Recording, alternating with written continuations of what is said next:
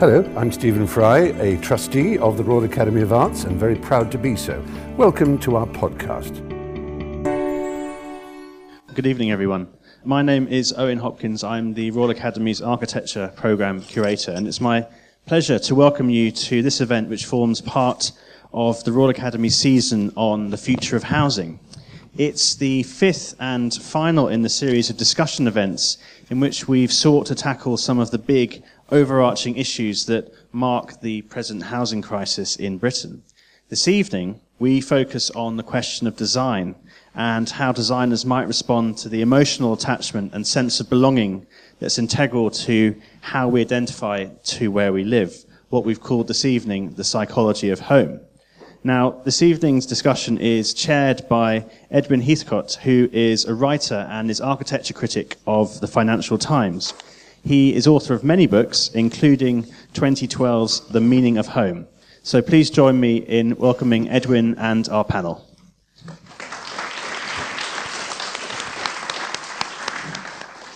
Thank you. Well, every uh, time I pick up the standard, there's a, uh, a new announcement on housing. Each party has at least two announcements, it seems, a day.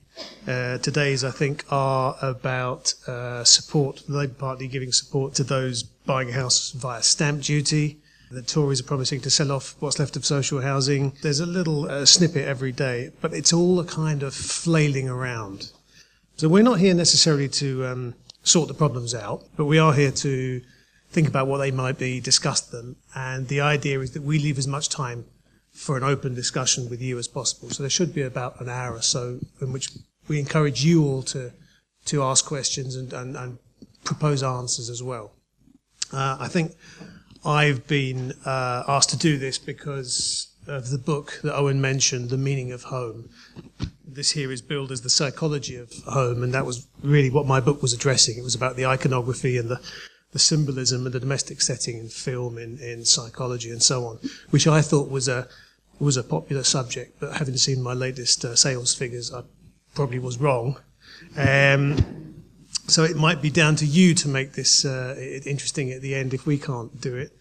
But I think there is plenty to get our teeth into. So tonight we have uh, Roger Zogolovitch, who is uh, chairman and creative director of Solid Space, which is one of the most interesting uh, London developers, one of the few that really works with architects to, to create something interesting. Um, we have Nicola Dempsey, who is going to talk a little about landscape and the and the, the space around the home, rather than just the, the units that we talk about so much. Uh, we have Robert Adam, who uh, is an architect who tells me that he has, I think, 26,000 units on his books at the moment. Uh, so he has a one-man solution to the housing crisis. and finally, we have uh, uh, Lynsey Hanley, whose book about estates a few years ago uh, caused a, a, real stir, I think, and, and, really made us think about the, the role of social housing uh, in, in society as a whole. It's a terrific book. Recommend it to anyone. Uh, and each of my panel tonight is going to give us about a five-minute chat to begin with to, to get the ball rolling. So I am starting with Lynsey. Please go ahead. Thank you, Edwin. Thank you also to Owen and the, the Royal Academy for uh, for hosting this uh, season on housing. It's it's it's absolutely fantastic. Uh, well, in the most depressing way possible, actually, it's fantastic that housing has come on uh, to be so high up um, on um, the, the political and the sort of uh, the media and cultural um, and social um, agenda. Uh, certainly, when I wrote my book, um, or when my book was published eight years ago. Um, there was a sort of incipient housing crisis at the time, and um, in the April after the book came out, um, Gordon Brown announced we will build 200,000 new homes a year, and 200,000 homes, new homes a year seems to be the magic figure that, that, that politicians keep sort of popping up uh, all the time, sort of in this sort of endless cycle, and it's been this endless cycle for the last uh, for the last eight years uh, since the book came out. All the while, um, and all the while about half that number have, have, have carried on being built. So obviously the the the, um, the situation has, has, has got worse and worse and worse. Um, but I'm particularly glad that there's a session in this season on on um, the psychology uh, and and indeed the meaning um, of home because um, I think mainly because of the place I grew up in and the kind of the obsession it gave me with um, trying to work out what makes places and dwellings in those places, what makes them work and possibly what makes them not work. Um, you know, just to, to put that in context, uh, I, I grew up uh, on a on a large '60s overspill estate um, outside Birmingham, um, and it bust a lot of green belt, um, and it was built between 1965 and 1970, and this was the point at which uh, the, there never before or since have there been so many new homes built per year. Um, in 1968, there were 450 odd, you know, more than 450,000 homes built in a single year. Um, and so, whenever I think of the housing crisis, you know, the, when people talk about the housing, the answer to the housing crisis is to build more homes. Then I often think, just be careful about the ones you build. You know, it is about it is about numbers because we're in such a state of crisis. But but but the the the, the sort of the numbers led solution at that time didn't always work out. I think.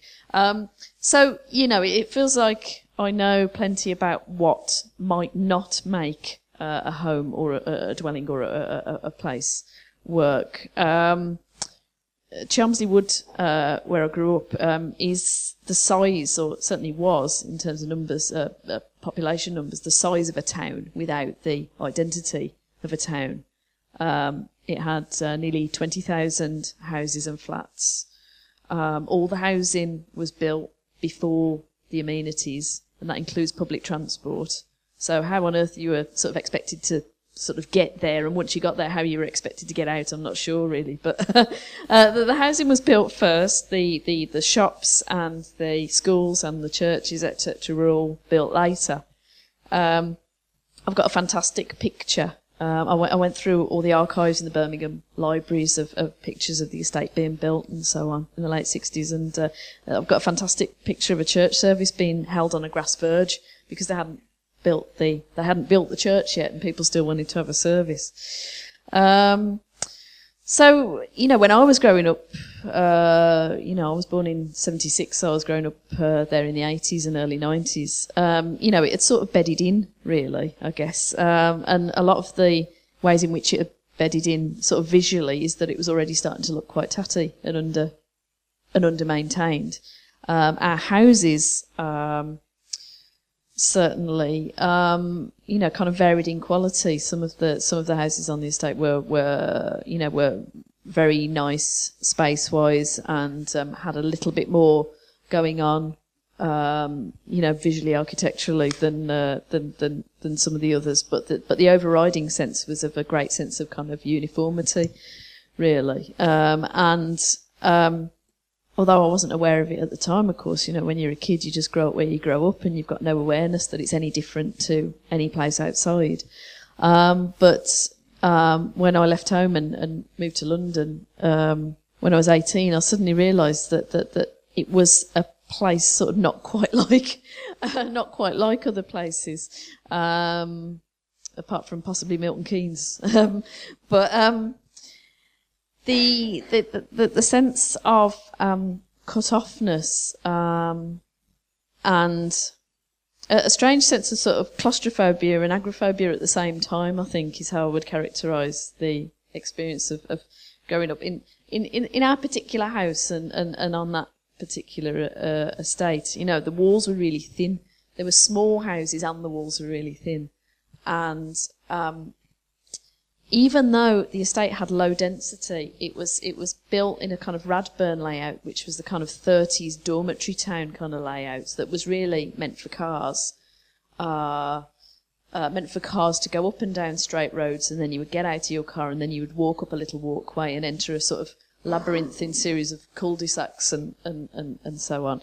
Um, that um, you know, most people couldn't afford cars, so it wasn't sort of suited to, to, to that particular environment. But but like I say, that sense of sort of claustrophobia and, and, and agoraphobia at the same time, I think had a lot to do with uh, the, the, the, the self similarity of the housing. Um, sort of coming up against against the, just the sheer size, the sheer size of the place. And as I say, it, had, it was the size of a town while lacking the identity of one. You know, I mean, obviously places sort of grow into themselves, and, and you know, places that were desi- actually designated new towns, you know, like Harlow and Basildon and so on, you know, you would think of them as being towns now. Um, but but there were places of, of equivalent size, you know. I mean, places, for instance, like you know maybe um, Peterlee or Washington. But um, I think what they also sort of brought with them was a massive sense of of homesickness, really. And lots of people, you know, there's a really famous book called Family and Kinship in East London, where people were moved from um, uh, from Bethnal Green um, in East London out to Debden, which was a sort of uh, an interwar estate uh, in Essex. Um, and um, so many people could not get used to the new estates and um, were desperate to go back. Uh, and in terms of sort of public transport being poor, you know, found it quite difficult to go back. So the only way they could go back was actually to move, move back. Um, so, you know, I started to develop, develop this obsession with, you know, what could make places work better and what could make homes better. Um, and, you know, the question is, is whether low density housing is automatically not a good thing, um, and whether you automatically need a high density of people in order to provide the amenities to make places feel more like home. Um, and also whether you can have good quality housing, uh, good quality dwellings in a poor quality, uh, uh, in, in a poor, uh, in a landscape of poor quality. Um, and also that the, the relationship between homes and uh, availability of work and availability of transport. And of course, you know, you can't get to, even if there's jobs available and they're not right by where you live. Uh, if the transport isn't any good, you can't get to that job. Um, so all of these things sort of started to obsess me some, somewhat. Uh, and certainly in the last few years, um, I've, I've since uh, spent a long time living in London and uh, since moved to Liverpool and now live in a kind of very kind of pleasant inner suburb of Liverpool. And the difference in terms of the uh, to use the cliche sense of community, um, is absolutely massive. Um, it, it's it's a, a sort of uh, a place that sort of grew incrementally out of the city, um, and you know is mix is a mixture of sort of speculative thirties private semi-detached housing, you know Victorian terraces and and and so on, and um, the the amenities sort of grew with it. Uh, and I don't know about the, the, the, relationship between sort of the affluence of the place and the quality of the amenities and the quality of the transport, certainly. But um, I find it significant that uh, I live in a place where just about everybody everybody can afford a car, but they actually choose to use the bus and train because the buses and trains are so good.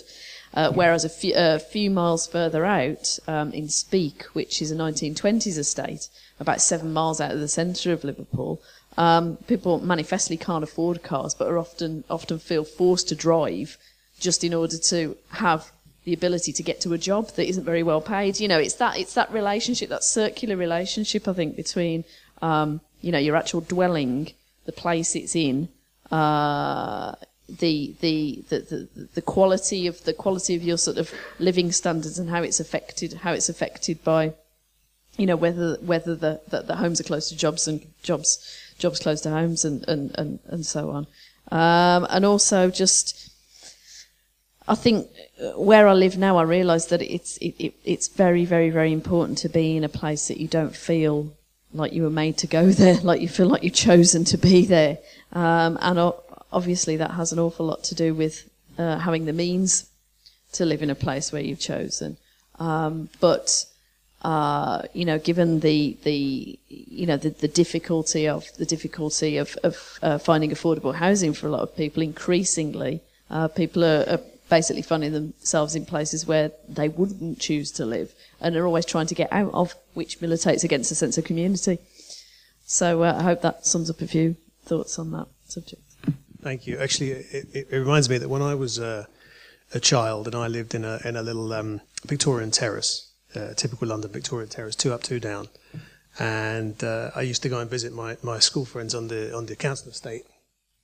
Uh, I thought they were living in a kind of paradise, because uh, they had all this land around them that you could kick a football around. They, they had views. They had these kind of you know fantastic stairwells where you could throw water on, old ladies and stuff. And the whole thing was the whole thing was this kind of children's paradise. It really did seem to me in my crappy little house where I couldn't kick a ball because I'd be worried about breaking someone's window.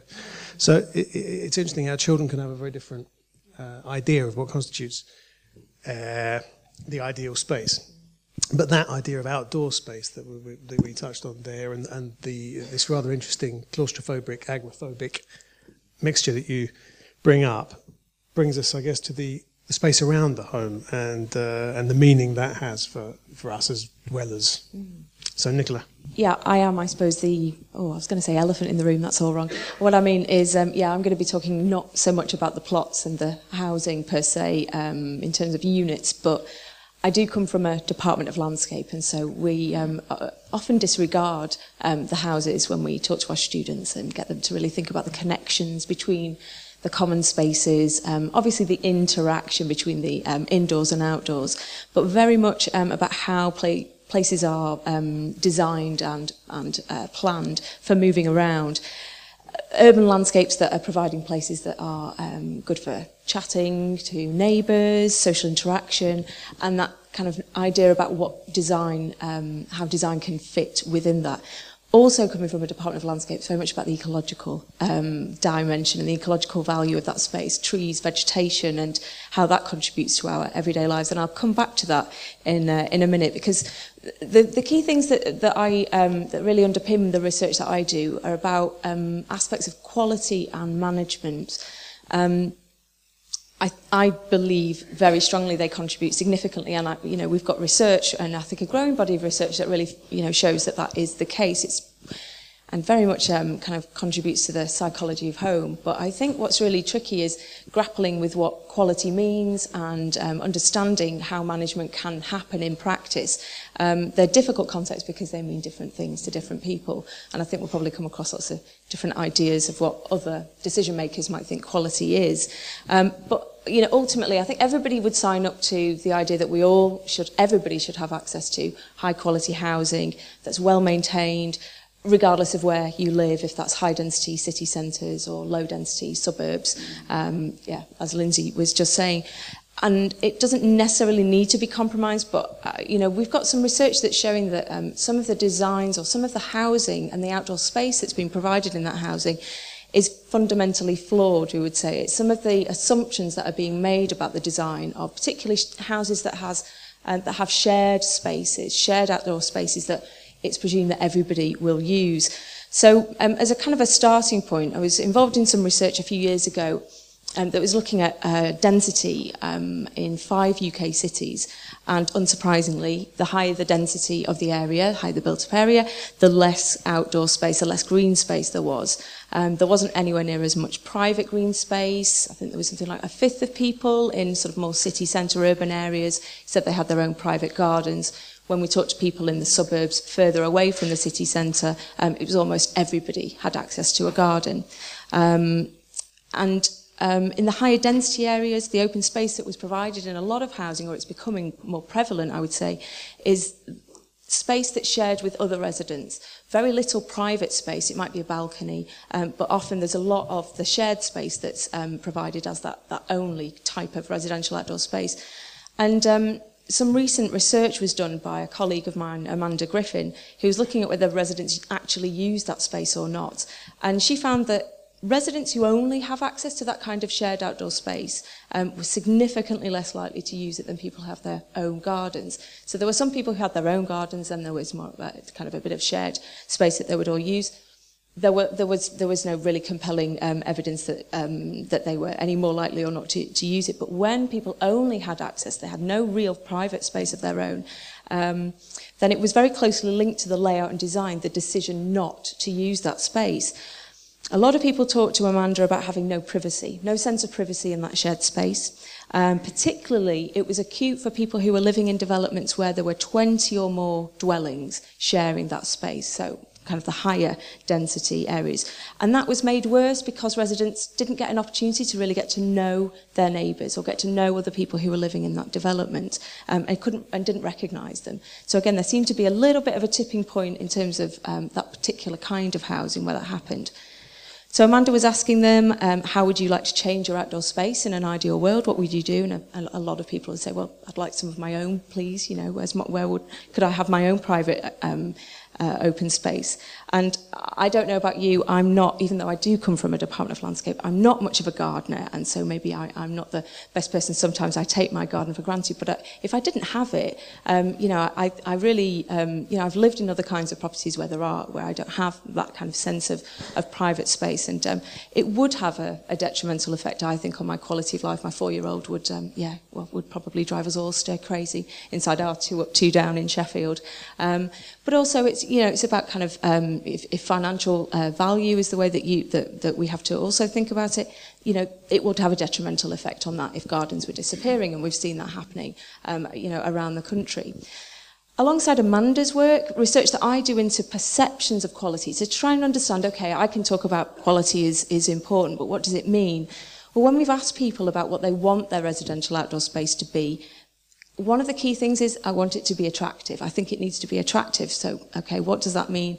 When asked to explain, it's about being green, it's about being well maintained, and interestingly, about having mature trees in their view, not necessarily in their garden, but in the view. So, again, this idea that you've got that sort of passive um, or kind of a, lo- a longer distance um, green space or view, um, as well as that kind of uh, more active um, uh, interaction that you have with your own space. Um, I don't know whether that's a particular UK thing, and um, just before we, we uh, were uh, started, we were talking about you know kind of perceptions of living in other high density areas in Spain, in India, in in China, would the same kinds of ingredients be uh, as important for uh, uh, to describe attractive residential outdoor spaces there? So I think that they are fundamental, and the research bears this out that they are fundamental um, parts of design, quality and attractiveness. But the key thing as well to, to kind of make that a, a long-term um, uh, endeavour that really is meaningful is thinking about once the designer and the developer move on, um, how is it managed, how is it maintained? Um, particularly when we're talking about those common spaces that we all use, it can be a real challenge to work out, well, who is meant to look after it? You know, are we talking about local authorities, housing associations, private sector, uh, management companies, residents getting involved, community groups, uh, resident associations, etc., etc. Um, where um, places aren't looked after, where vandalism and wear and tear, um, you know, aren't then nipped in the bud or um, kind of dealt with, it's um, you know we, we can all think of examples where that happens and um, you know it's uh, it's the difference between perhaps a very well used space and one that then gets forgotten or avoided. Um, and you know I uh, don't want to use the term no go area but you know there are plenty of examples where even when lots of money has been invested in places uh, in cities such as Sheffield where that longer term view hasn't been taken um, then you know was it ultimately a waste a waste of money so I think there's this, um, you know, the high quality design, it can, can it be translated into great places for the long term? Well, I would say, of course, it could. You know, we've got to think beyond um, uh, the award ceremony cycles, a lot of really good award winning, um, you know, uh, developments. But what happens 10 years down the line, 50 years down the line and beyond? We've coined a concept called placekeeping. It might not be the right one, but it's certainly got a longer term view um, when we're talking about how to uh, think about spaces. Thinking about the function of um, the housing, why, who we're creating it for, what's that uh, long term um, vision. Um, and I, I, I do think that taking the long term um, approach it does require a change of mindset. You know, it's got to go way beyond political terms uh, and short-term, you know, building processes, and really thinking about how that design process fits within a much longer management um, process uh, that's ongoing. You know, and we're talking about not just five years down the line, but you know, 50, 100 years down the line. So um, I think that's probably all that I want to say. Um, and um, I just don't think that, that, that even though we have lots of different definitions of what quality is, I don't think that we should shy away from trying to grapple with some of these, you know, very subjective and, and thorny issues because we, you know, we, we know where it works and it's about learning from where it doesn't work.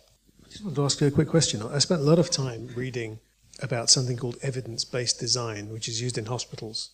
Uh, and as far as I could see, that there was no correlation between people getting better and the architecture, except for one thing. in the States, the huge survey, they found that if you had a view of a tree from your bed, you had a, a better outcome, slightly small percentage, 10%, 15% better outcome, something like that. Is there any similar research about people with views of, of nature or, or uh, I don't know what you call it, happiness research of people who have access to outdoor space?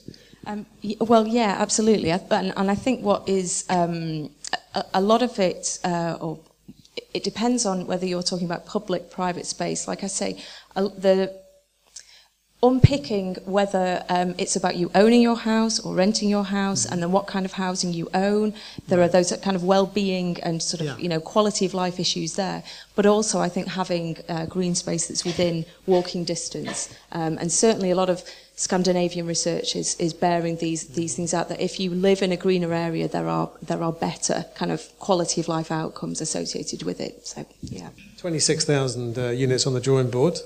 Uh, I think uh, Robert specialises in master planning these. He's not designing each of these himself, I, I expect.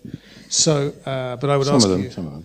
Uh, you, you actually also wrote an extremely interesting book recently about the global perspective on architecture, the globalization of architecture. Uh, I know we're here to talk about the British housing problem, really, but I think I'm sure you'll touch on all of that. Looking at your fearsome notes over here, and I'm sure you'll Yeah. touch on all these in your. Well, no, I won't talk talk. about it. Unless Okay, unless somebody asks me about it. Actually, I think there's, I think, I think there are other more uh, issues closer to home. I mean, about the psychology of housing, I, I thought probably I ought to start with identity, um, because identity was it's a very complicated issue, um, but it's extremely important.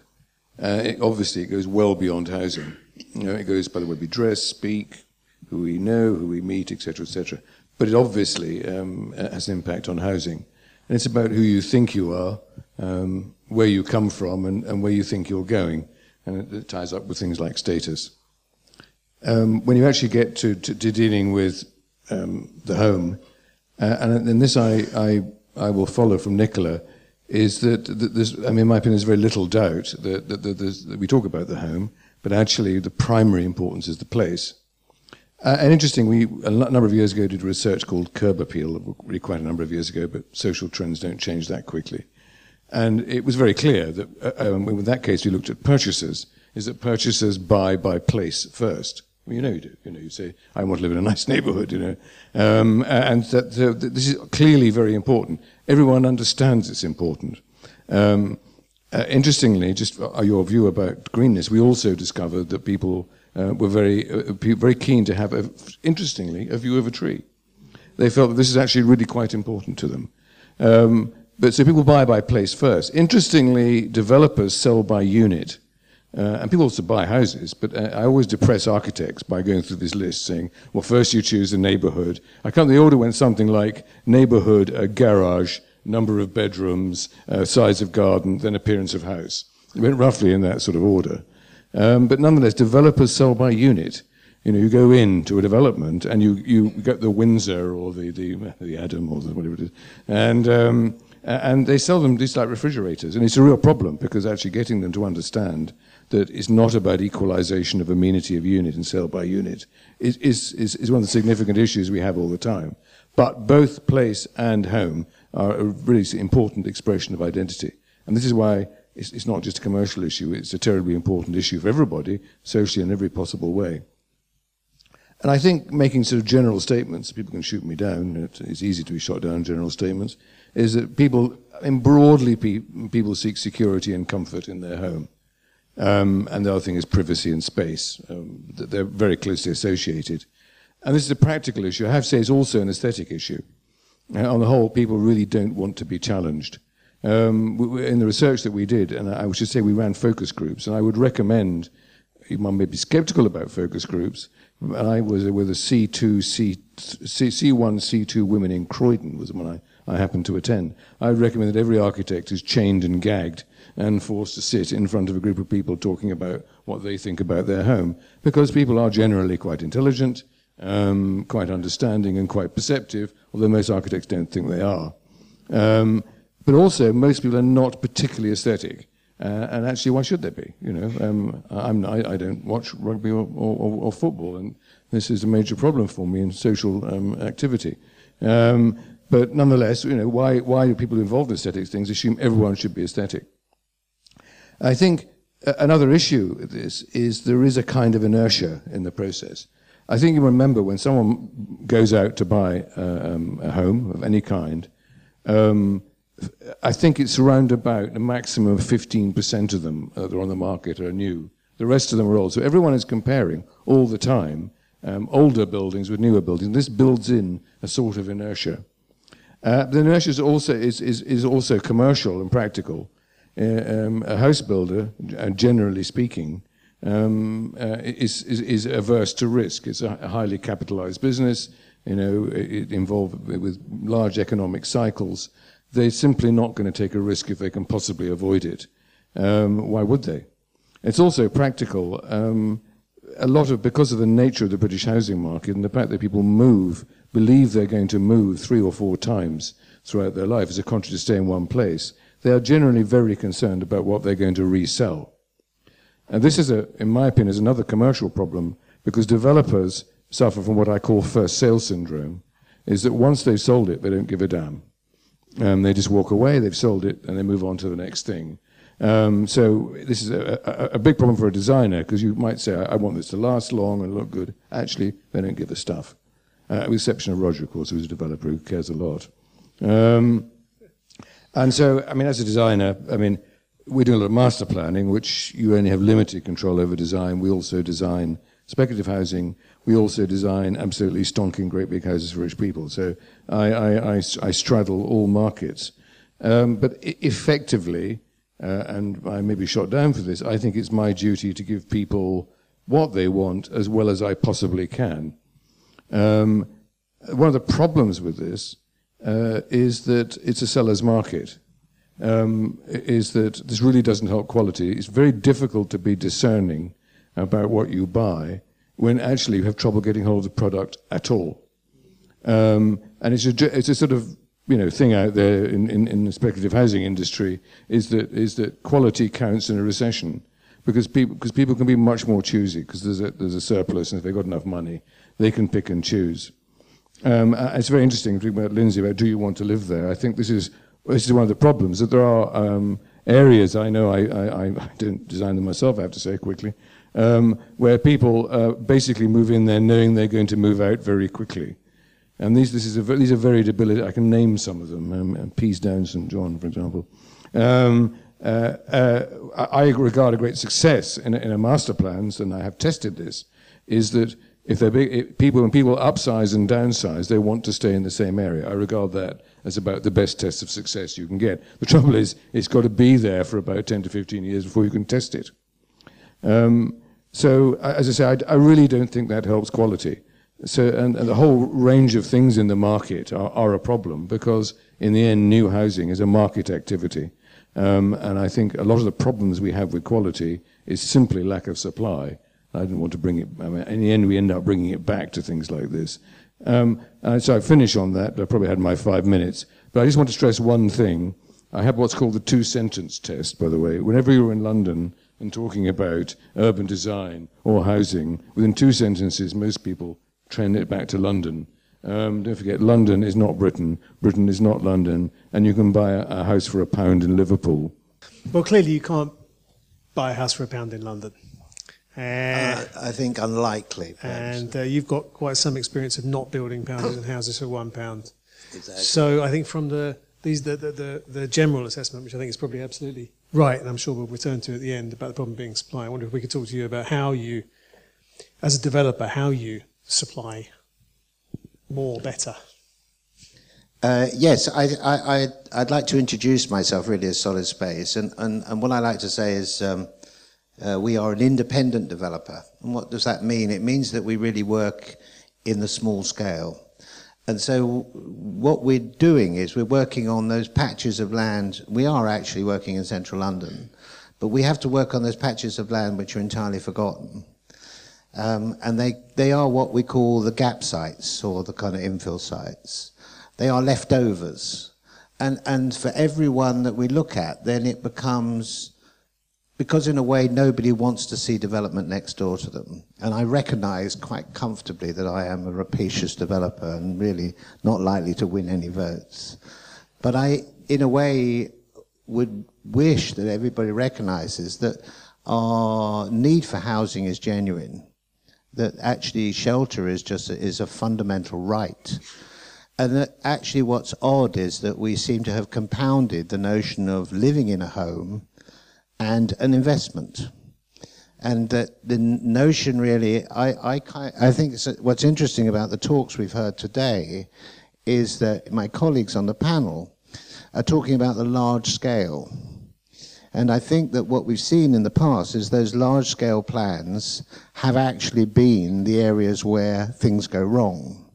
So I, I work in an opposite position. I work almost like the other end of a telescope. So when we find a little gap site, it's interesting that we also search for a tree. We search for a tree and an old wall and a forgotten window and a faded door. And all of those are the signs. They're kind of romantic signs. The center of the city is a kind of is to, to me is a romantic place.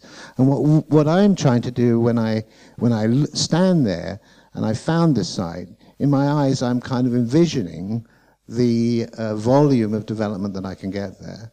And I say that that's what's interesting is that that's a kind of exercise in solid and void. And what's interesting is the void is the public realm. The void is, and inside the city, we may not have huge gardens, we may have quite small spaces, but we do have sky.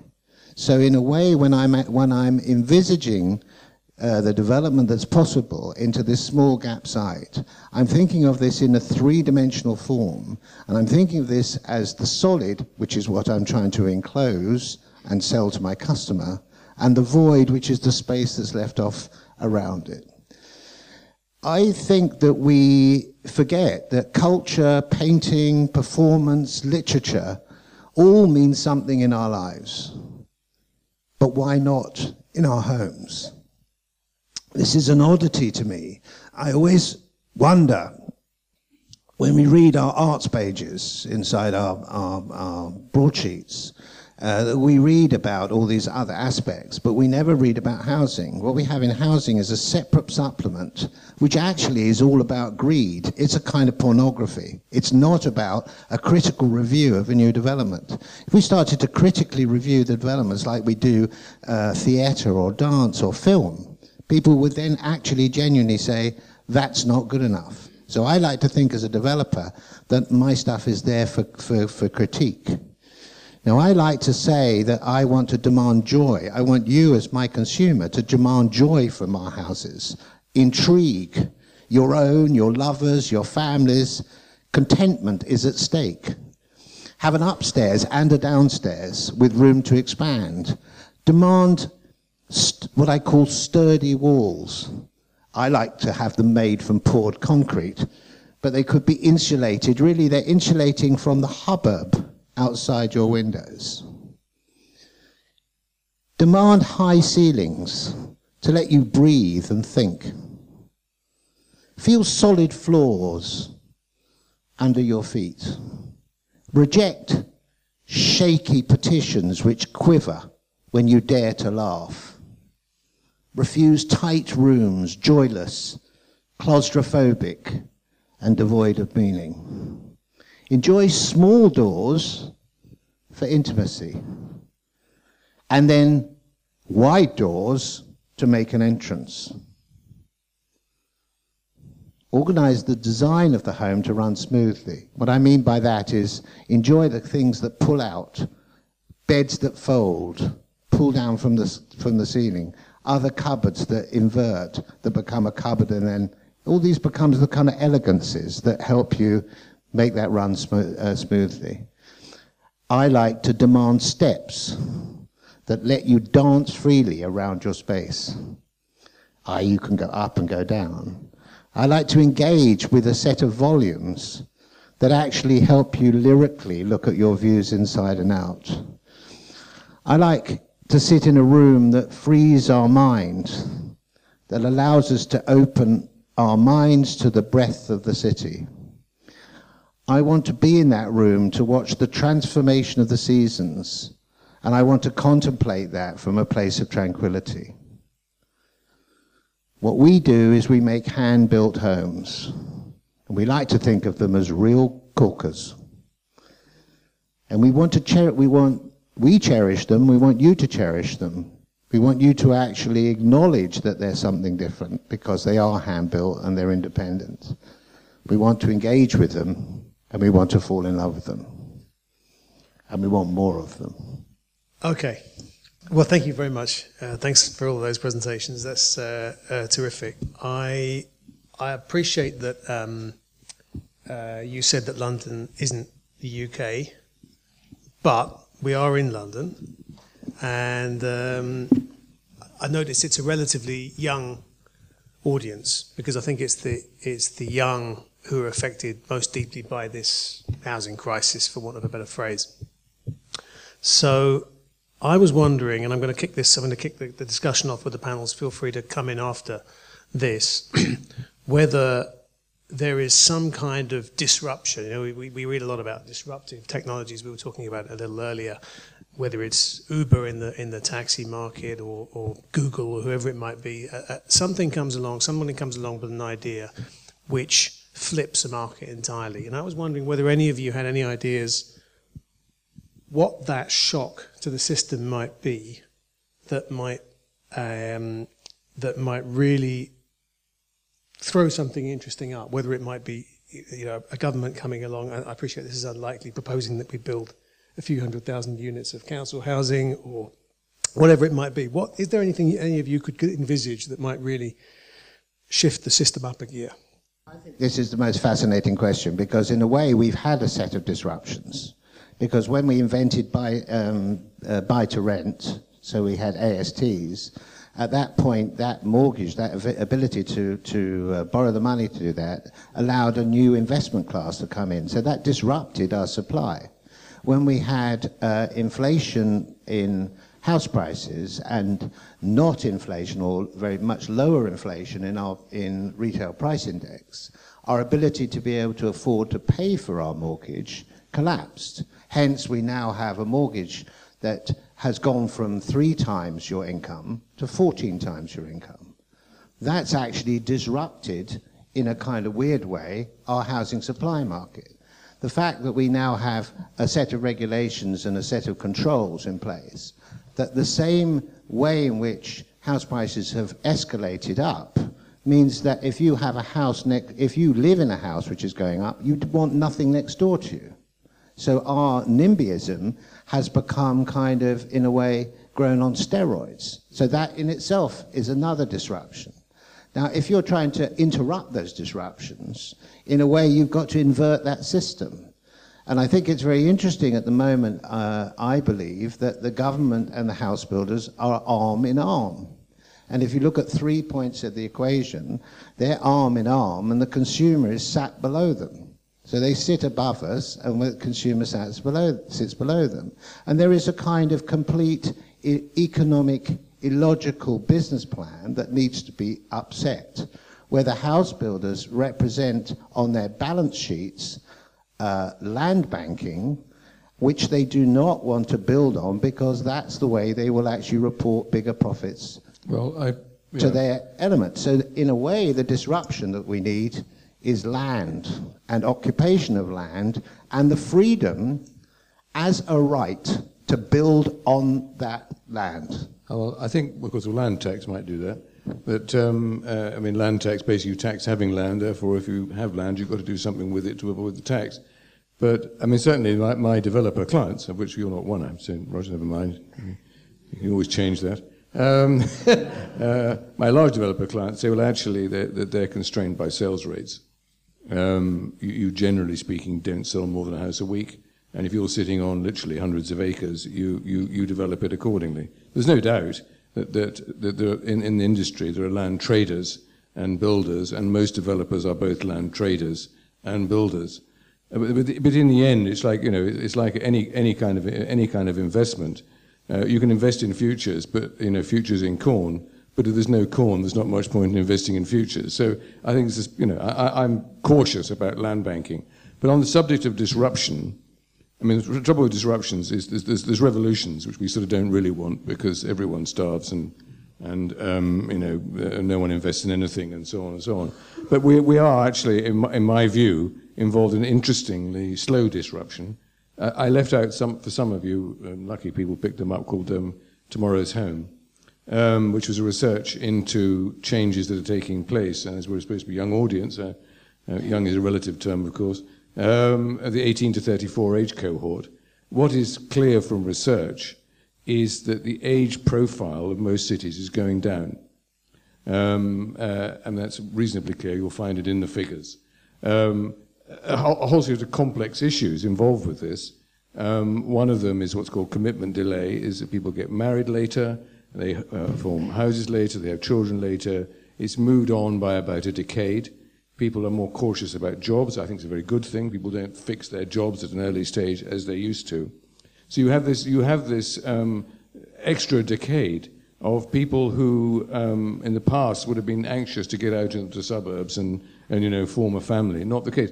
Now, this actually predates the, the, the, the, the recession, as indeed does the increase in, re- in rental accommodation. Um, it seems that, if the figures are right, is that rental is actually, to, to some extent, a, uh, a lifestyle choice as much as a necessity.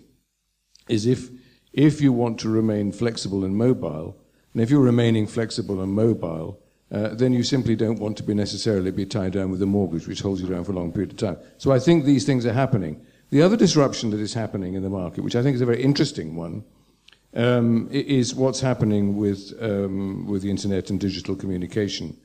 Um, I, I, don't happen to live in London, though I have an office in London. I, I know I can always get a seat in the train on Friday um, because a, a huge number of people work at home on Fridays.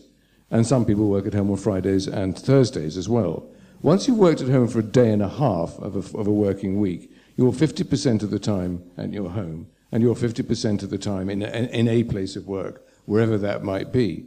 And this is a really significant shift because probably the last piece of single use zoning we have at the moment is housing. And before the Industrial Revolution, the division between home and work really didn't exist at all. And that is beginning to happen now in a sort of way. So I think there are disruptions taking place, but there's slow social changes that are taking place. And I think that is possibly, when we come to look at it, that, and I, I speculate, autonomous vehicles, um, are, are, two of the, uh, uh of the major things that are going to change the way we think about housing and how we live. I think you raise an interesting point about cyberspace. I, uh, I feel I ought to defer to either my younger colleagues on the panel or, or people in the audience, but my daughters, for instance, don't seem to need any more space than, than, a, than a chair or a patch on the floor, and their entire existence is on the iPod or the iPad in front of them. Now, it seems to me that's a radical change in the way we live, in the meaning of home, in the psychology of home, because if they can access everything they need through they, they certainly don't use the garden, you know, which we, so we moved, I moved from a flat to a garden for the kids' sake, and they got iPods. They don't need the garden anymore. So it's it's a kind of interesting. It's a, it's a complete reversal of what I experienced. Nothing we discovered is that people can actually all do this in the same room. Absolutely. Because the big yeah. shift is people wanting one. Well, it's not a big shift. It's happened some time. People wanting one very large room. But what they what yeah. people can do, and again, this is I'll again come to the research, is they can all sit on their social media in the same room and be together and yeah. be in the world all with, at the same time with headphones on. Yeah. Um, I was just going to add, um, I don't know if any, any of you saw the, there was an April Fool this year, which was, um, uh, they're very big on Twitter, this uh, organisation called Project Wild Thing, all about trying to get kids back into, you know, spending time outside. And the April Fool was that, um, although when I actually explained it to kids, they, did, they said, oh, that sounds fantastic. it was that Minecraft, there was a new kind of Minecraft and it was outside. And actually, there's this free new Minecraft park that had just opened. In fact, it was just outside your back door, in fact, your front door, anywhere that you want. And, you know, I was trying to, I was talking to one of my uh, nephews about this. I said, really? This sounds amazing. Where is it? She's like, oh my gosh, you know, this kind of disconnection. Um, but yeah, I think that really just, yeah, kind of put, if you can play, maybe it's just a matter of just transplanting some of these kids, but I don't know, there are much younger people out there than me who can uh, say more about that. You, you mentioned, Lynsey, about the, the, the um, homogeneity of the, of the estate where you grew up. I wonder whether the meaning of home, the psychology of home, is altered by having a generic home. So if you see something that you realise is generic, yeah. a generic box that's been kind of planned rather than designed, yeah. Does that have a detrimental impact, or actually, as a kid, does it not bother you at all? Do you just think that's normal? Uh, well, I mean, certainly when I was a kid, I didn't realise it was any different. Because uh, I'd never really been out. I'd never been much further than uh, than beyond uh, where I lived. Um, but but it's interesting this question of uniformity because of course you know um, you know bay windowed Victorian terraces are incredibly uniform looking. You know, and the the, Yeah. the Georgian you know the Georgian townhouses you know is is, is as flat fronted as the as the houses as the houses that were built you know so many of the terraced houses that were built in the 60s um, you know equally flat fronted. And so you know that brings into you know that brings in all the questions of uh, sort of um, of uh, you know scale and um, scale and proportion and you know the windows and things like that you know I mean one of the sort of the chief obs- objections I suppose I raised uh, in, in my book really was that um, uh, was that the, the, windows were so small. You know, the windows the windows were small, and, and the, the well, one of the things that, that strikes me, you know, I go back, I go back um, to, to my mum. My mum still lives in, in the house where I grew up. You know, I go back there about once a fortnight, and the thing that always strikes me that's so different to, to where I where I have lived in adult, or the place I've lived in in adulthood, is you just get this enormous, enormous sense of sort of encroaching sky. It's like the sky is mm. endless, and yet at the same time it's bearing down on, on you. And I think that does have you know a lot to do with this, the, the the scale and the design. And again, you know, as I say, the the self similarity. Um, of the housing, and it's a very, it's quite a sort of creepy feeling. Actually, actually. I, I live in a, I live in a. s- Something very fascinating about this kind of crossover between the uh, digital and the real world, in a w- in a way, and I and I think it it, it it's the digital world doesn't give us kind of the three-dimensional space that we can inhabit. And I think what's interesting is if you think about the growth, for example, of just coffee and coffee shops, which is global, and in reality, you're saying that that's another form of rental. Actually, people go into a coffee shop and they plug into, they want their Wi-Fi, and they plug into their Wi-Fi, they plug into their zone, they take their coffee, and that's actually rental.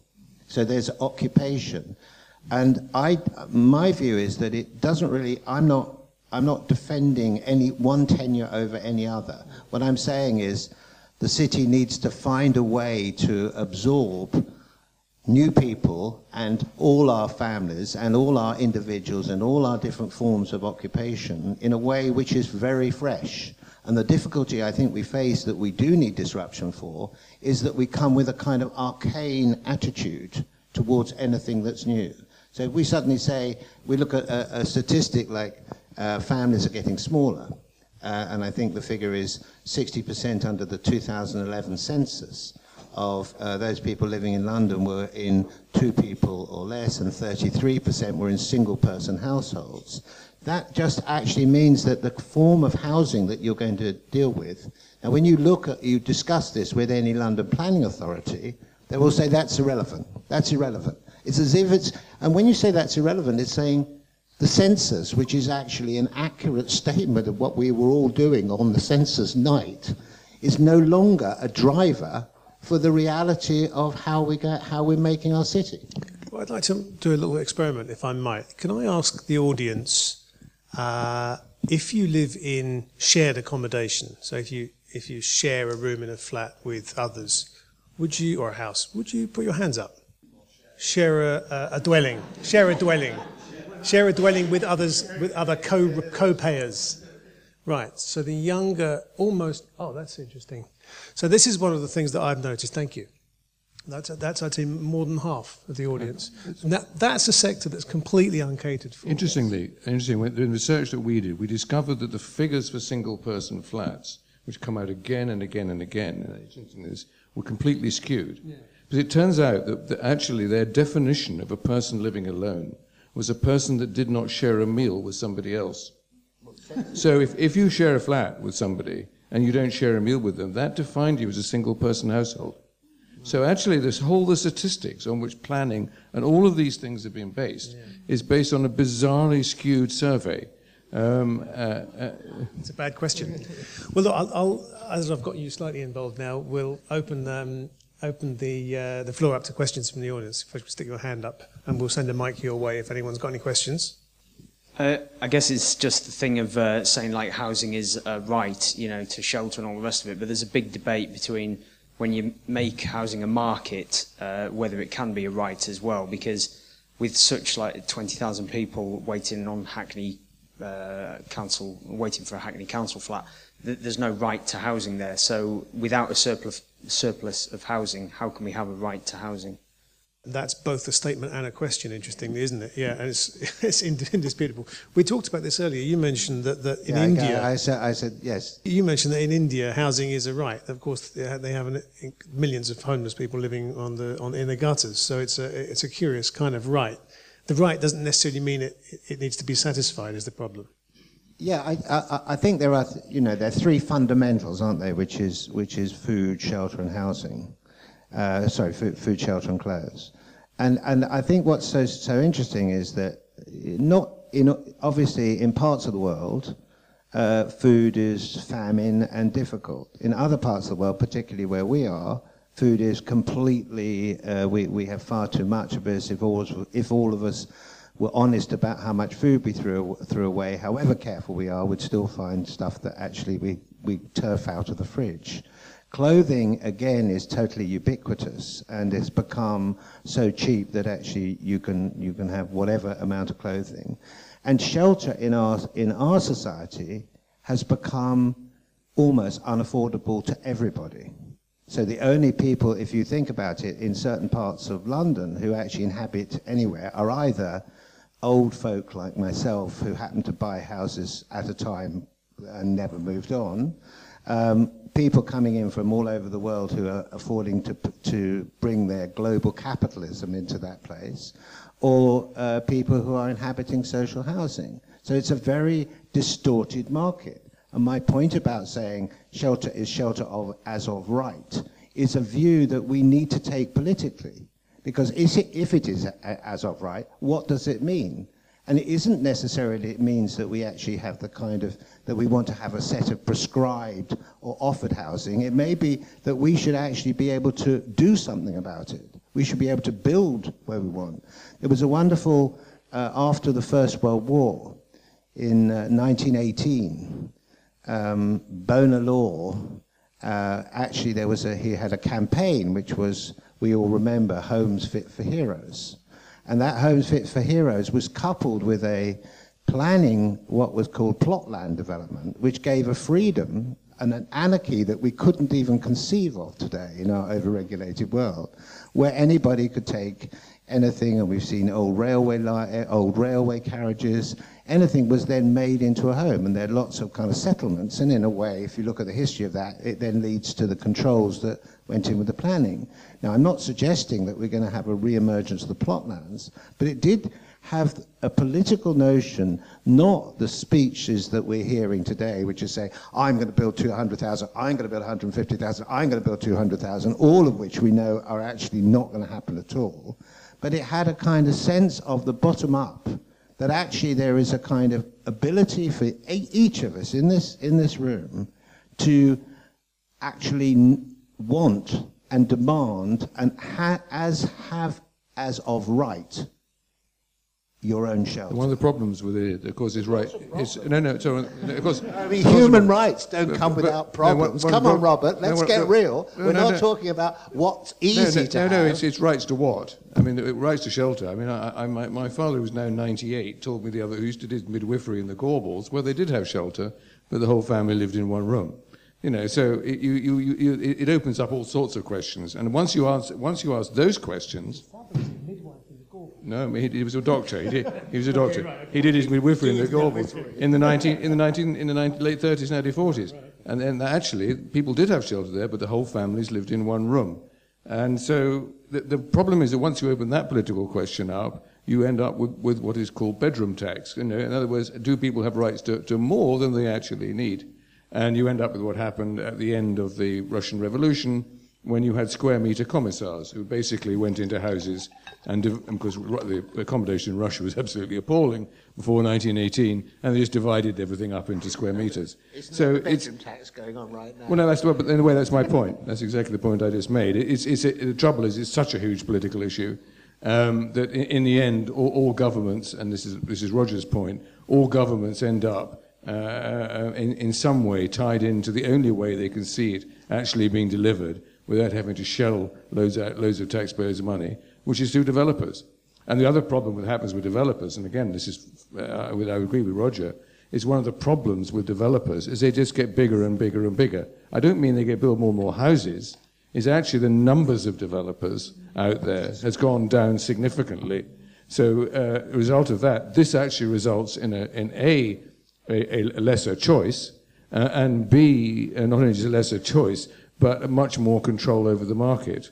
I mean, it, it, it's, it's a significant problem, but I mean, have to be careful what you ask for. That's all I really say. The notion of people building for themselves is very interesting. It's something you see in um, developing economies that architects are concentrating on at the moment. The, the, how, how you get people to help themselves, but also to to to build in such a way that it suits themselves, rather than being provided with the kind of council housing that Lynsey was talking about earlier. But I noticed also a report recently on the, the big DIY chains that their collapse, their profits are collapsing because people aren't doing DIY anymore. Whereas in my childhood, it was a kind of uh, uh, another human right was to was to put a porch light, you know, a carriage lamp up about your side door and a fan light in your door and all the rest of it. And I, I mean, I, I, would guess, although it wasn't mentioned in any of the reports, that part of that is because people don't own their homes anymore. People people are renting, which completely skews the investment that people have in their housing. But I wondered actually about this uh, idea of bottom-up housing, which I think you, which you introduced, which is very interesting. If people are, if people have a hand in the design of their houses, are allowed to have a hand, not just necessarily in the design, but in the adaptation of their houses, does it change the relationship they have to their house? And is there a way we can enable that?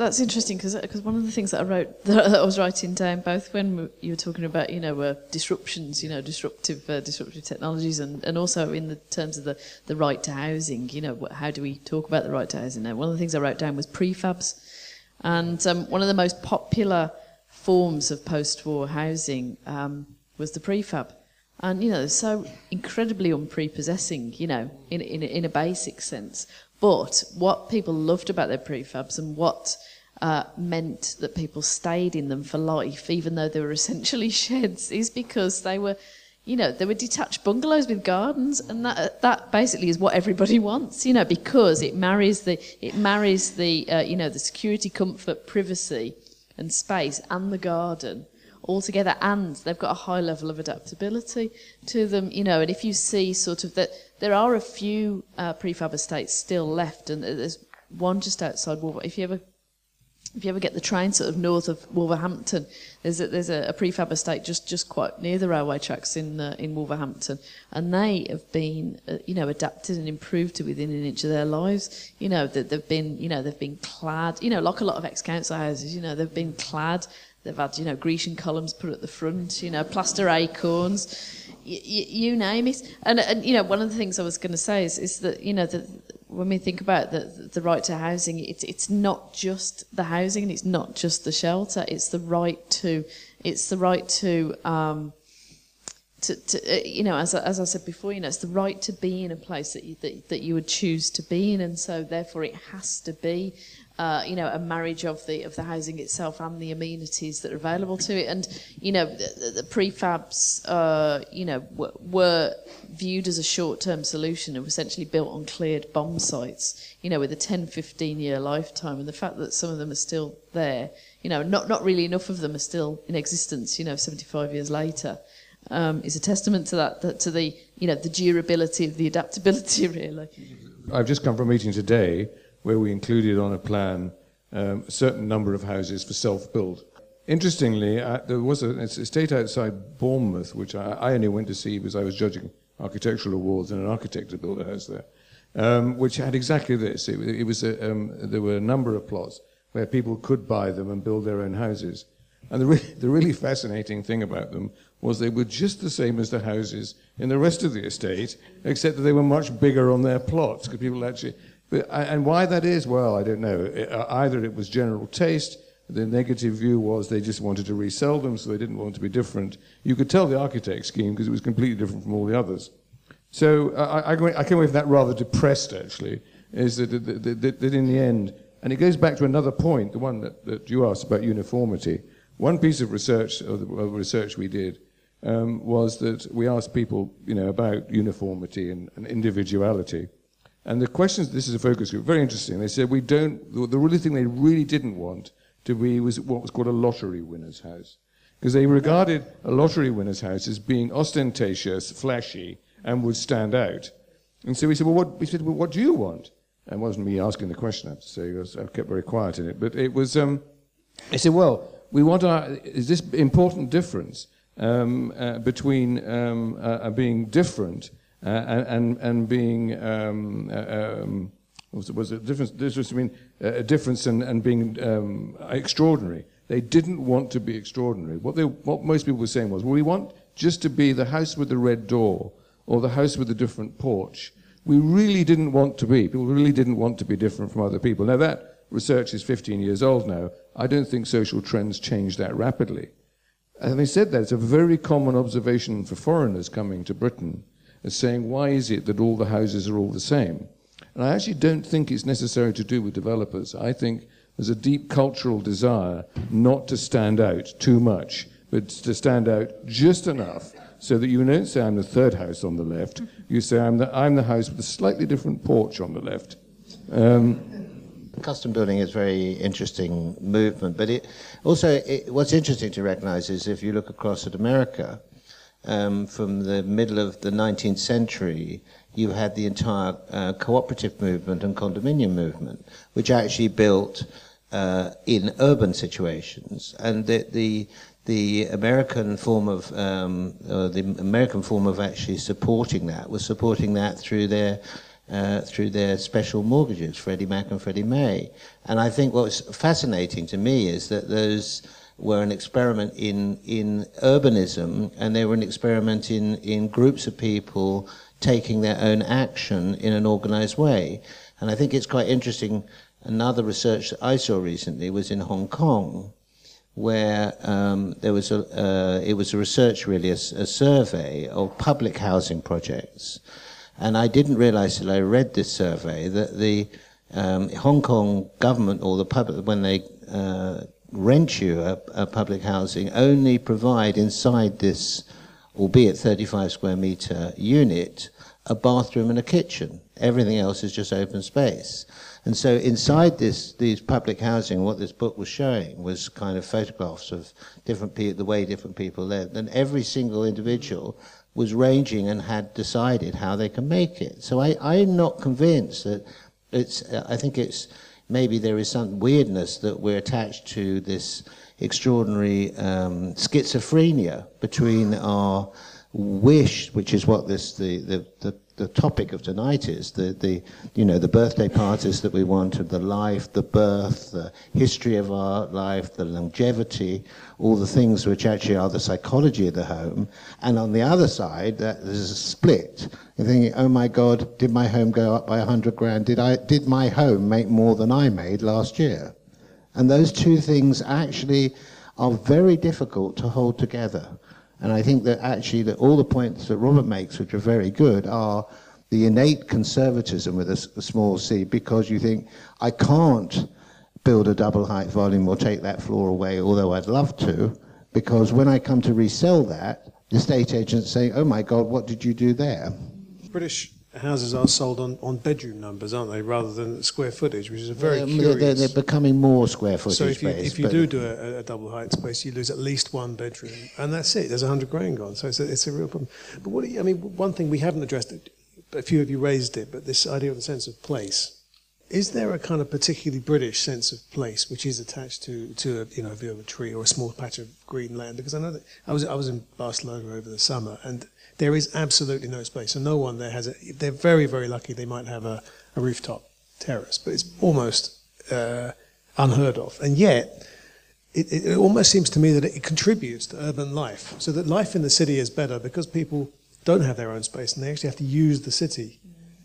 So, what do you think about that? Yeah, absolutely. I mean, I think it's um, it's quite interesting that um, when we talk about what it is in terms of aspirations for family housing, it is the house with the garden, mm. and to what extent that can be challenged in the UK and in um, Edinburgh, where tenements are still, you know, very well sought after, with a particular piece of shared space there, which may or may not be used. But you're still talking about flat life, but flat life that is for families, mm. and I think that is something that you know I think we could do with finding out a bit more about as to whether, you know, if there are lots of single, in, a, with an aging population, there are going to be is, a, is there going to be a glut of you know single occupancy flats you know further down the line that never mind all the conversions of offices to residential are we going to have to start converting single occupancy to you know much larger flats? And does that then question what our cities and the kind of what urban living is all about?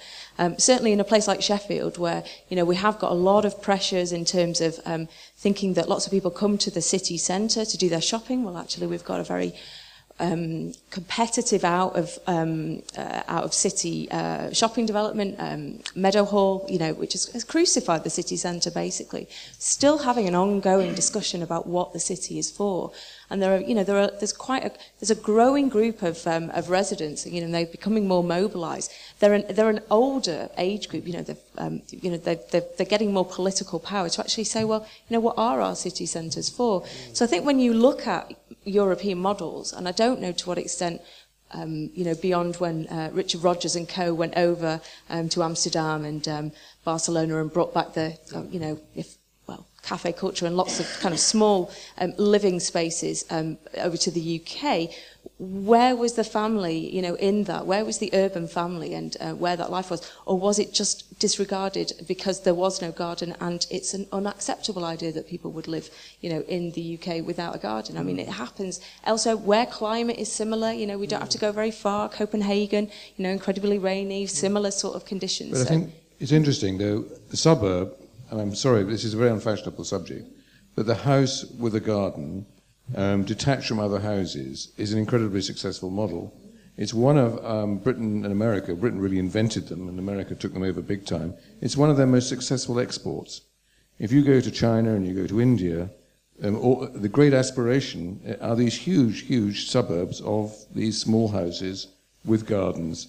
Even actually, bizarrely, in, in, the Middle East, where it really doesn't work because you end up with a house in the middle of a plot, so you don't one house at the side of the house you can't use because it's too hot and so on and so on. I mean, it is interesting. I mean, the, the, in fact, The Economist published a, a, piece on this quite recently about, about the suburb, and you know, much to the, much to the chagrin of all ar- architects and urbanists, they said actually it's really rather good, and but it's a very good export. It is, but again, is that because there are no other alternatives, or that is what we are all led to believe is the is the kind of the holy grail, or what we all must aspire to? And it's interesting you talk about India. I was um, doing some research over there uh, last year, and it was more in public spaces and the idea of the park, and that again, and you know, translated from the British context, and actually, people are beginning to question what what is the park over there? You know, uh, what, how, what, what does that have um, in common or in keeping with Indian culture? And when new parks are being developed and created, which have got lawns and have got, you know, incredibly, you know, maintenance intensive, um, you know, landscape um, solutions, which don't fit that particular climate, it's interesting. don't fit that. I mean, I mean, anyone, anyone here from Holland, by the way? Um, here from Holland? No, I mean, if you certainly in, in Holland and, and, and some of the Scandinavian countries, um, to walk immediately past somebody's very large window to get to your front door is not regarded as at all problematic. It's regarded as hugely problematic in Britain. You want to be very, very careful about, about you know, traveling to other places and saying, hey, this is rather nice over there, why don't we do it here? I mean, it's, it's actually in Sweden, people, you know, the, the, the large front windows, um, which you can look into from the street, and uh, effectively your house is displayed are very common. Uh, you, I really, I really don't see that in the UK. Well, I think the way, I, I, mean, we have in the UK, we have the sin of overlooking. So it's actually is a we've we've turned it into a kind of religious sin, although you can actually quite easily pull a blind.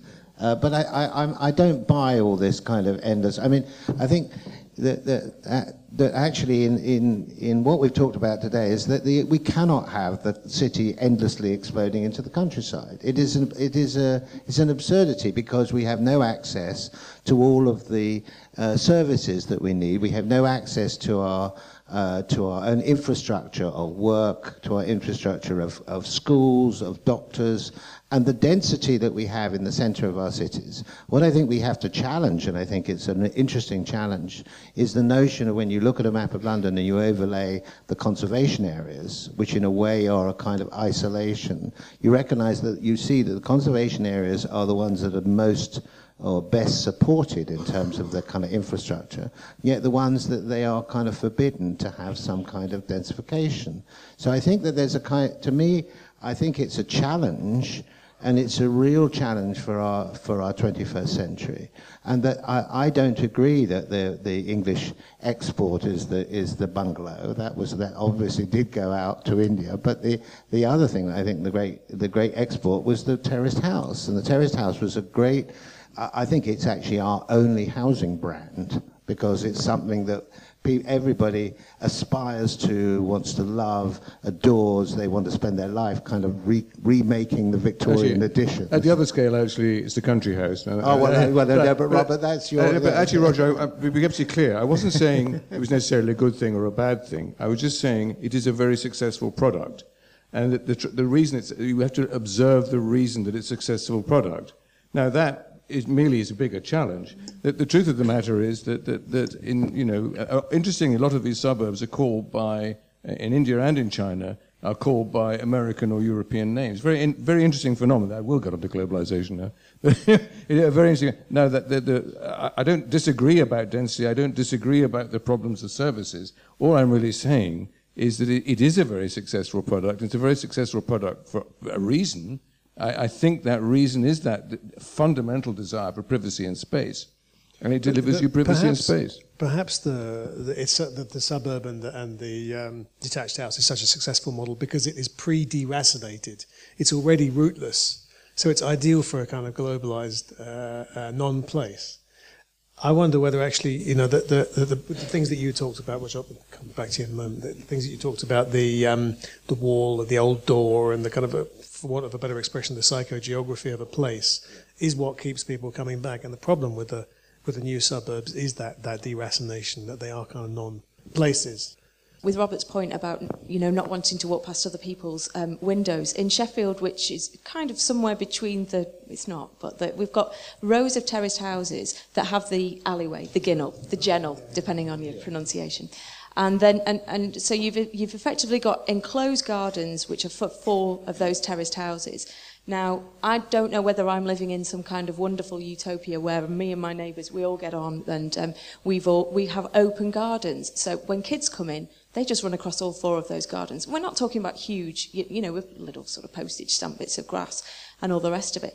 But it's, it's got, you know, this kind of real sense of um, variety about it. You go into the next alleyway, you've got four very different things. They might all have their own little fences up. There might be, you know, sort of a different set of, of um, scale around it. But what, what is interesting is that that variety is, is still coming out, that personalisation I think that Lynsey was talking about. You've got the uniformity, but you've got that freedom to be able to personalise it. And, you know, and what kind of, you know, hundreds or 75 years ago, well, and we knocked down our outhouse that was out the back, you know, the outside, outside toilet. All of those are being incorporated in different ways. They're either being extended onto, if they're in a certain configuration, being knocked down, turned into something else, you know, bricks being then sent over to another part of Sheffield. And it's just, I think, I think it is about that kind of freedom that we're, that seems to, well, certainly chimes with, with my experience and, um, and what happens in Sheffield. And what is fascinating, I've learned recently, was that um, you have all these lines of terrace houses and kids back in the sort of 40s and 50s, they would engage in this stuff called backnicking. So you'd go into an alleyway one in one of these um, uh, one of these streets and try and get as far as you can through people's gardens and back doors without, you know, kind of um, get, get to the end. Of, Oh, it was, you know, I mean, there are all kinds of uh, injuries and uh, stuff, but you know, fantastic kind of pastime, which you know, very Sheffield specific. I, I think. I mean, obviously, I need to I need to do more investigation of other terrace houses, but yeah, fascinating. But, but it, it is about choice, isn't it? I mean, what, what Lynsey says, which is absolutely right, is that actually you need to have those secret places. And i in a way, I suppose what I'm saying is that there is a reality. Uh, 3.5 billion human beings at the moment are uh, urbanized across the globe. The, the, the, uh, the statistics are that that's going to extend by 2 billion, all of which are going to be in cities. So that actually that, that, that scale of urbanization is, is in a way beyond our comprehension. So that the charm that we're actually suggesting exists and which we analyze and know exists and that charm of the of our of our own ability to be able to control that space whether it's a back ginnel or whether it's a kind of whether it's a, a, a tree in that street or a broken down wall is something that we that is fundamental in our in our hearts. It sits inside our kind of our bodies. So I think the challenge that we have for development, and it is for development, is to actually find a way to translate that into the kind of volume of space that I we think, actually need. I think, the, I think the, as you rightly say, the global problem is breathtaking. And anything we're doing here, frankly, is a boutique activity in comparison with the global problem. Uh, uh, I mean, you know, it, it, if you want to be socially responsible, you've got to deal with places like Kenya and, and, uh, and India and, and the bizarre way China is dealing with it by dispossession and so on and so on. But as a sort of final point, I'd like to say just be very careful about knocking suburbs. You know, unfortunately, it's all very popular to knock suburbs, but actually, I think the statistics, I can't remember the figure, it's something like 80% of the population, or maybe more, live in something that's designed, that actually is designated as a suburb. And actually, if you really are socially responsible, um, what you should be doing is, is making sure that these places which we call suburbs and are very sniffy about, I've been sniffy about since Betjeman and everything else, are decent places, are places that have character and, and uh, places that people want to live in and do have access to services. Uh, I'm, I'm afraid that they're not going to go away. Certainly, the large developments that we're doing, which we try and make into decent urban places and try and make dense, you would probably, in city terms, define them, define them as suburbs. And I actually believe making those into decent places is terribly, terribly important. Go back to the audience for a moment and see whether we've got any new questions since then. Thank you. I've got a few points. In fact, Robert's come up with one of them briefly already. And actually, they do link to a sense of choice. I think, and possibly some of these are radical. Let's make land banking illegal. Um, compulsory purchase is well underused. I think land is simply too valuable for everybody on the planet. It needs to be shared around. Um, energy efficiency under this government is getting worse. The next generation of housing, new housing, will be more expensive to heat than the last generation. And there are people who have a choice between heating or eating. And that is, health wise, deeply damaging. Psychologically, you can bring into that decent daylighting levels in properties.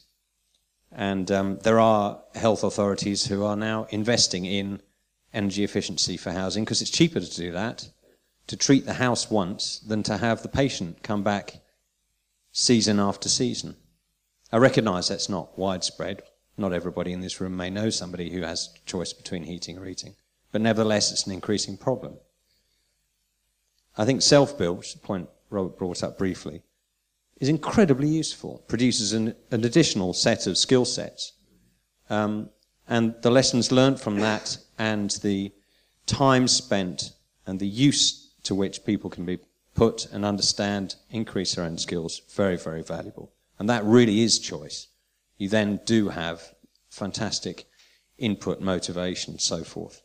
Let's make that really widespread. Why are there only one or two building societies interested in that, in that model? And finally, we've got an enormous stock of existing buildings for which proper retrofit in terms of energy efficiency is simply not taking place. I've just finished a specialist retrofit course for housing. It was fascinating. And to understand that we, as a construction society, don't really properly understand how the physics of building works and how to deal with it and preserve for longevity the really quality fabric that we already have, which is worldwide recognized. We have buildings that are falling apart simply because we don't understand how to maintain them properly. I submit those thoughts to you for comment. This is a little story, but it was about a client of mine who is a land dealer and he banks land. Um, and he went to the local authority which should remain nameless because I'm not supposed to talk about it really. And the, um, the, the, it was a key piece of the development of this small town, a new development. And he just lost two appeals to local authority. And he was so fed up with them, he said, I'll just keep pigs on it. I don't want them to develop it at all. And local authority were absolutely furious. They said, This is ridiculous. You're a developer. You don't want to develop the land. He said, No, I don't give a damn anymore. I'm just going to sit on it. And they said, Well, we'll compulsorily purchase. He said, Oh, yes, please do. He said, Because I'll be in court for the next two years and I'll get my sales value out of it. Um, and that'll be just fine. I mean, one of the problems with compulsory purchase is actually um, our legal system and the, uh, and, the, uh, and the idea that it should in some way be equitable. So, I mean, compulsory purchase is underused, but that's why it's underused because the court, you can sit in court for the next sort of five years arguing about it, and you'll still end up with loads of money. Uh, I'll just make one other brief point. I'll let somebody else talk. I'm talking far too much. Um, energy efficiency, I agree completely. One of the key things about energy efficiency is not just building fabric, and this way I'm agreeing with Roger, is actually about how you live and where you live. If, if, important thing, the BedZED, the the famous scheme, that uh, actually all of that energy efficiency was outstripped by the fact that everyone drove to work. Just you know, so uh, energy efficiency is a completely holistic issue. It's, it's not just about building fabric. It's about how much you move about. Curiously, it's possible the digital revolution will help this because actually people will be able to work at home more. So I, I mean, energy efficiency.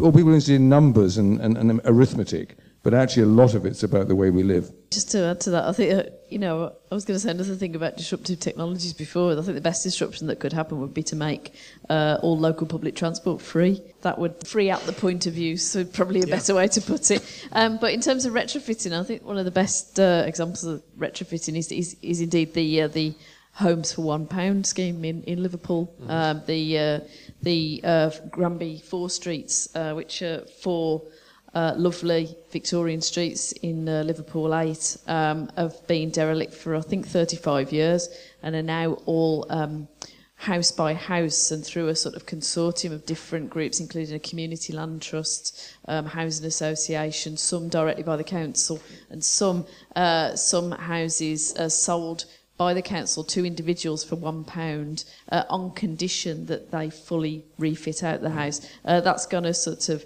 uh, create the sort of homes that would, you know, be worth about a billion quid in London. Well, that could have happened in London on the big estates, couldn't it? The Aylesbury estate and these, the Elephant and Castle. I mean, these are that could have happened if there was the will, but there's not. The political will here is always with the is always with big capital. Okay. Any others? Because I'm going to have to wrap up soon. Yeah, let's take a couple. I'll, I'll, you, are there, is there anyone else?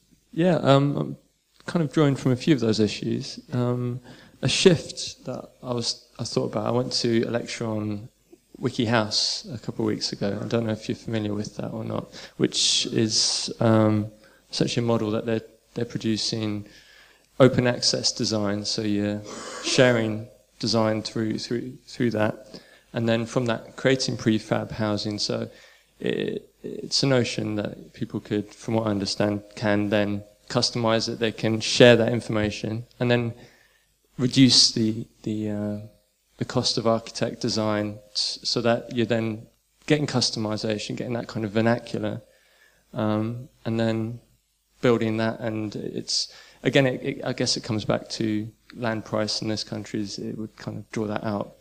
I think the wiki house concept is a really clever one. And I think, it, it, I think the issue, we have to separate uh, this issue about land is that actually there is a lot of public sector land. And we don't actually have to deal with um, the opportunities for compulsory purchase, I think the government missed it. They could have put all the all the buildings, all the house builders uh, into bankruptcy, which would have been a short run, and they had the opportunity because they all were defaulting their loans, and they bailed out all the banks. So they could have taken a tough stance, but they didn't. So they missed that opportunity, uh, and that would be a good disruptor in the industry. Um, but I think in, in terms of at the moment, uh, the statistics are in urban land that the government owns or uh, publicly owned land is about 60%. And I think that we then have to ask uh, the public authorities to be more responsible with what it is that they have.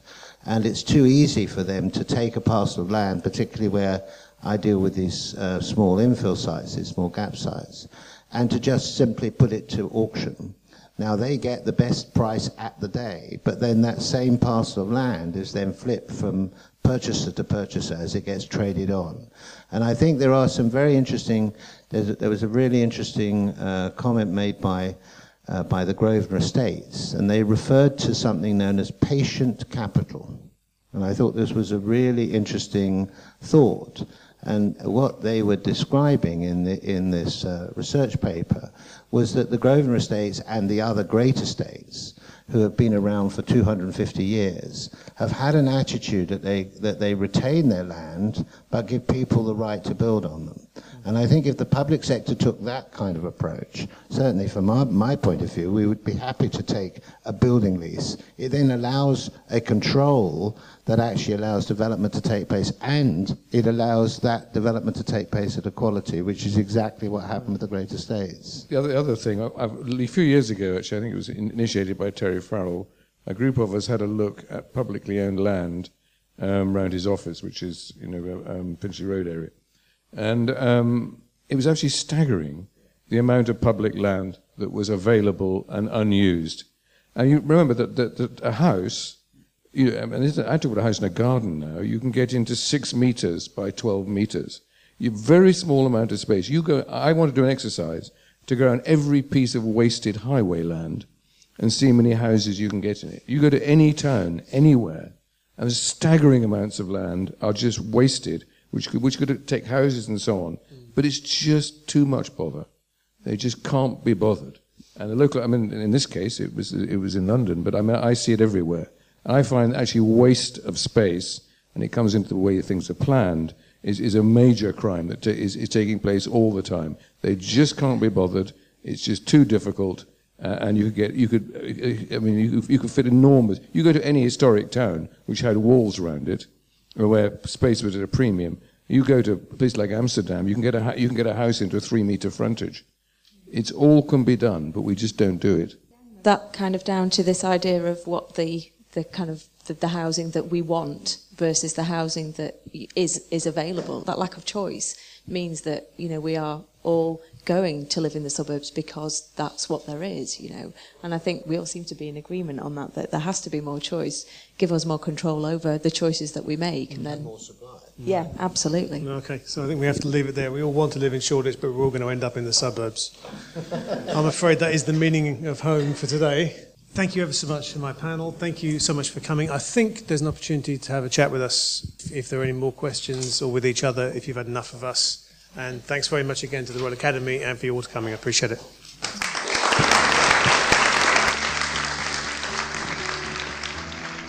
Thank you for listening. For more information about the Royal Academy, please visit www.royalacademy.org.uk.